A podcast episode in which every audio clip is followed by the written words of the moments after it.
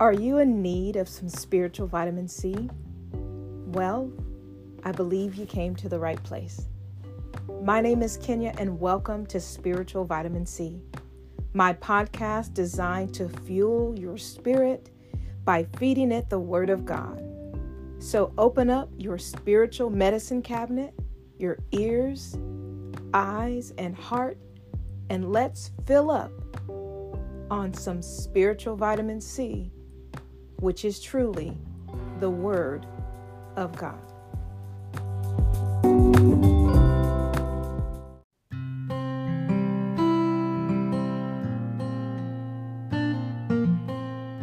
For this episode of Spiritual Vitamin C, I am going to be discussing the burial of Abraham, as well as Sarah, as well as Joseph, in an episode entitled a tale of the two burials.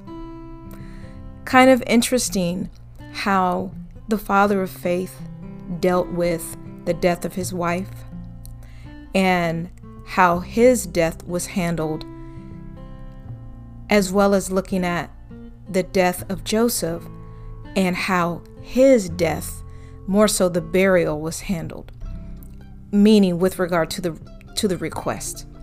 So, we're going to be dealing with that in this episode. So, stay tuned.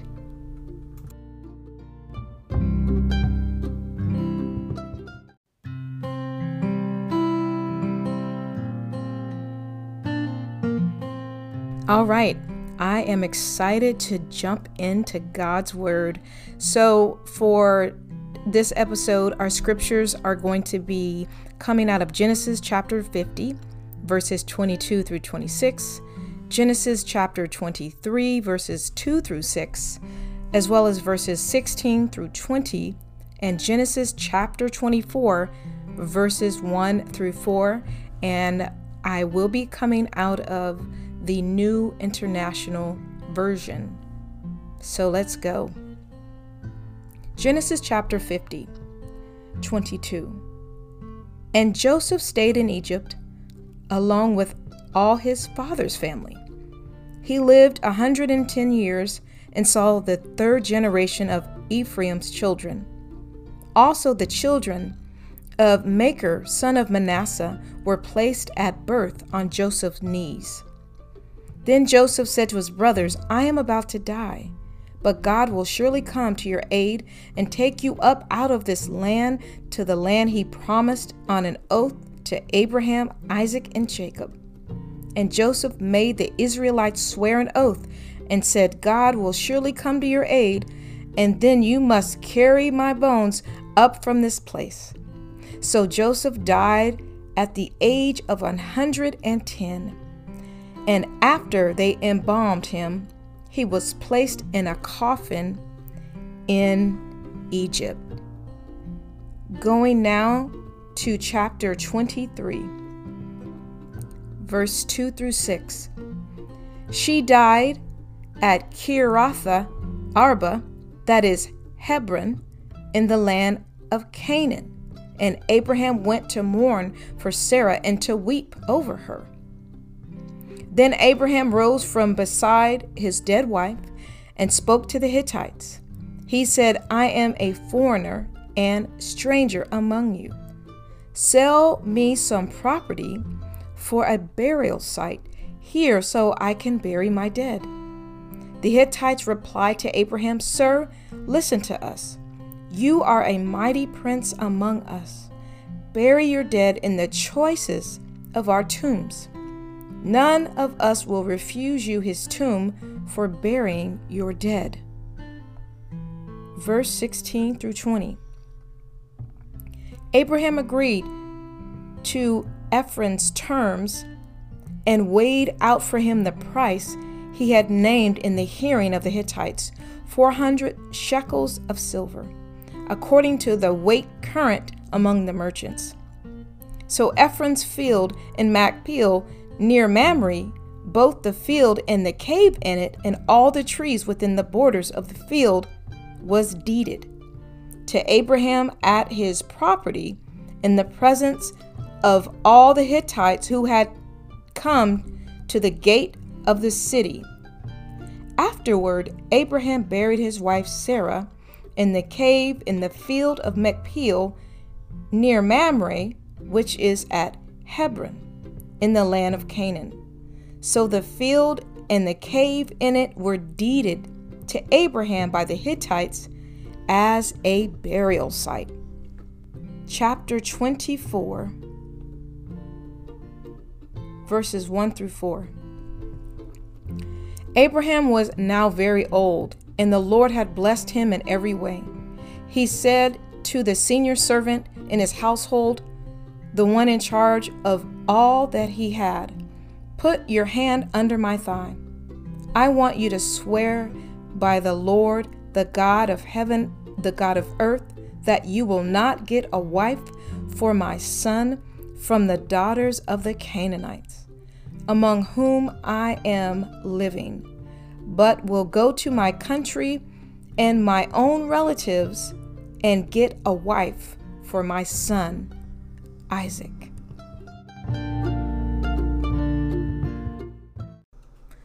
So, once again, the podcast episode is entitled A Tale of Two Burials. And the goal or the aim or the focus, maybe, may be a better phrase for this episode, is understanding that trusting God causes one to spring into action. Trusting that God will do what He said causes us to make the necessary preparations for the thing that God said He would do. Let that soak in. What God says He will do, it should provoke in us an anticipation and it should provoke in us the spirit of preparation so that we can be in a place to receive what God said He would do. What does that have to do with the burial of Joseph, the burial of Abraham, the servant of Abraham, swearing that he would secure a wife of Abraham's people for his son Isaac, who was at the time 40 years old. Everything. It has to do with everything. So let's think about this. God initiates a relationship with Abraham and he gives him this promise that from his loins would come a great nation. If he could number the stars in the sky or perhaps the sand, he would be able to account for the amount of people that God would bring out of his loins. Kind of an amazing promise. And the point of the promise is so that the people that would eventually become known as the Israelites were going to be a people who were peculiar, who would worship, and who would serve the true God. They were to be the light, the city that set on a hill, the beacon for all others to come to know the God of Abraham, Isaac, and Jacob. But it began with Abraham. So there was a promise that was made. Preparation had to be made on Abraham's part and and his son Isaac and Joseph and on and on and on in order to prepare to receive the promise. It's very much like God promises us. with a promise comes necessary preparation in order to receive the promise. So we see Abraham. He is in the promised land. God has told him that his people will be in a foreign land for 400 years and they will come back to the promised land. Abraham is in the promised land. Even though it's not his, then it it uh, it is his because it will be his offspring. So Abraham's wife Sarah she dies. And Abraham secures a burial plot in Canaan, in the promised land. And we read the scriptures. He is transacting business. He's a man of faith, also a man of integrity. He does not want the burial plot to be given to him. He is purchasing it fair market value, which speaks to his character. So Abraham purchases the burial. He lays his wife in the cave. And eventually, Abraham goes there as well. His body is laid with, with that of Sarah's. It's amazing that upon his nearing his death, he wasn't like Joseph in saying, Make sure to take up my bones and get me out of this place. Abraham knew and understood and stood on the promise that God had given his seed the very land that he lived on, the very land that he paid to secure a burial plot. Abraham knew of a surety, the father of faith, and it caused him to make the preparations. He wasn't trying to bury his wife outside of Canaan in some other place. He wasn't trying to take her back to his nativity, his homeland. He believed God and he made the necessary preparations. He bought land in the promised land. Now, let's switch to Joseph.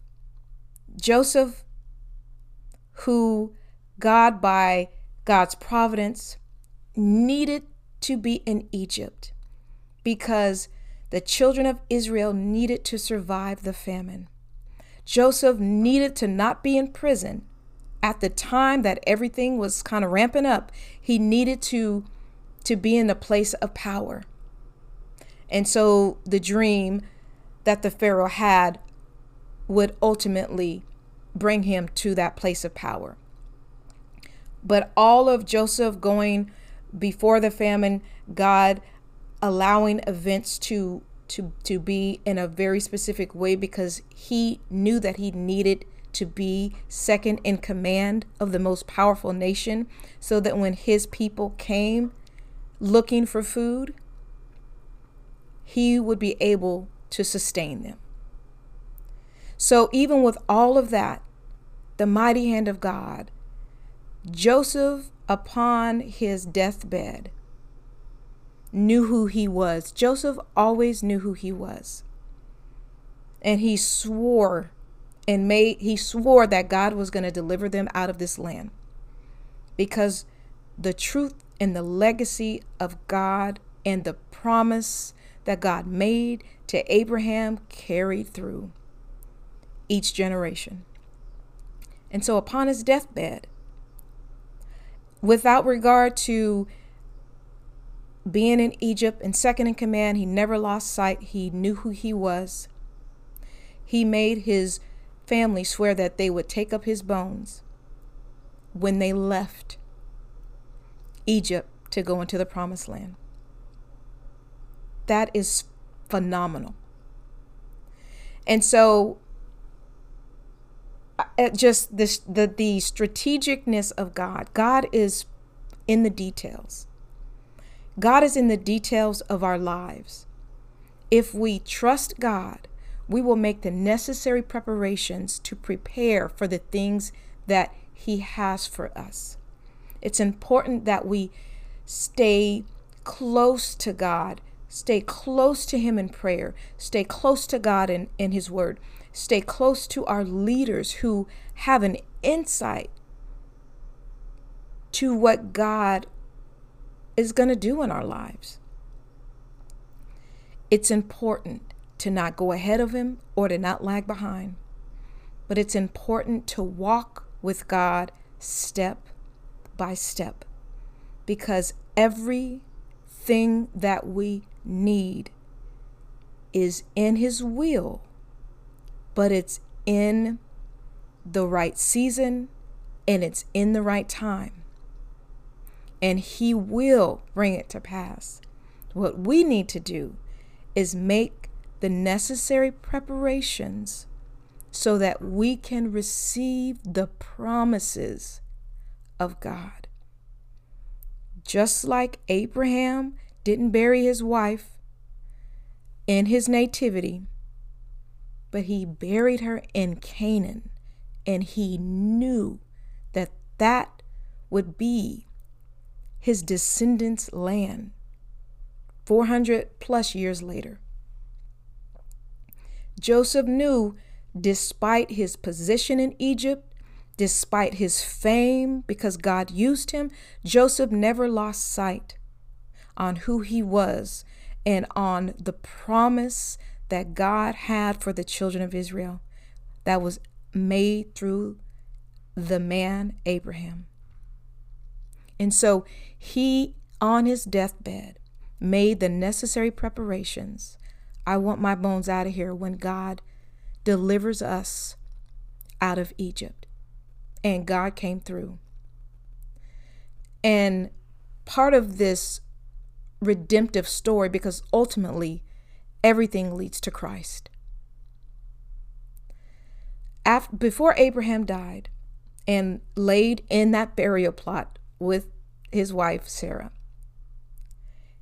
Abraham understood the promise of God. He made the preparations to the point where he told his servant, he made his servant swear to him. And in that day, a swear wasn't like, let's shake hands. A swear was putting hand under a leg. And that was as good as it's done and all that Abraham had acquired in Canaan, and all that God had done for him in Canaan, and the people of Canaan, Canaan respected him. The Hittites respected him. We read the scripture that he was a, he was a mighty man, a mighty prince among them. He never lost sight on the promise, and he made the necessary preparation. Before he was to go to the grave, he made his servant swear that he would not choose a wife for his son Isaac from among the Canaanites. Irregardless of how nice they treated him, respectful they treated him, he did not lose sight and made the preparation. My God, can you imagine? Abraham is, is nearing death and, and he's securing his son's future because he understands that every generation plays a part in securing the next generation and the next generation. Everybody has a part to play. So he tells his servant, Not a woman from Canaan, but I need you to go back to my homeland and choose somebody from my people, a wife for him. Because Abraham knew the heir was not to be a Canaanite. The heir was to be a Hebrew, an Israelite, which would ultimately come down, and we have Jesus Christ. If we really look at the story of Abraham, even after Sarah died, and the Bible says that he married again and he had a lot of other children, before he died, he sent every last one of those sons of his away from Isaac because he did not lose sight. He gave them their due, he gave them whatever he gave them. But he made a distinction with Isaac. And we, we know that because of his firstborn. We know that with Ishmael. God's ways are past finding out. That's why it's important to pay attention, to inquire, to obey, to be attentive to the Spirit of God. God is taking us awesome place. He has a plan greater than we could even imagine or even think. But the plan necessitates preparation on our part. The promise necessitates preparation on our part. Are we willing to not lose focus, no matter how much God uses us in this area and that area, to not lose focus of the main thing? so that we can be in a place so that when it does come to pass, God can use us quickly.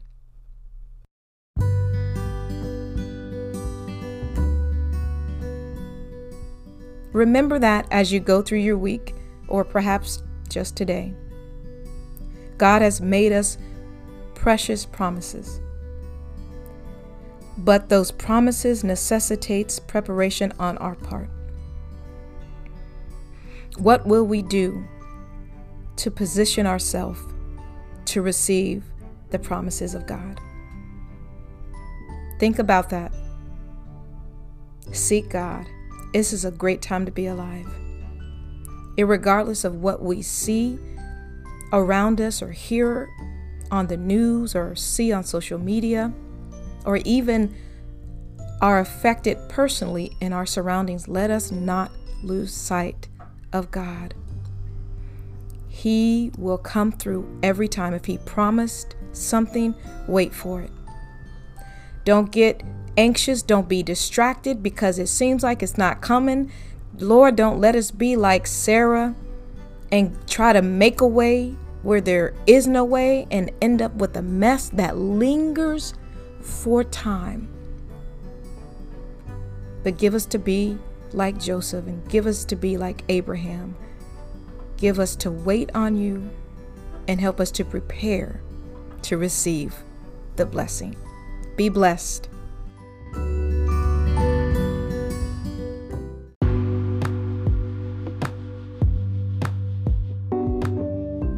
If you enjoyed this episode of Spiritual Vitamin C, please subscribe. I would also love it if you would rate it and leave a review. I look forward to seeing you next time. And remember, life needs a dose of Christ.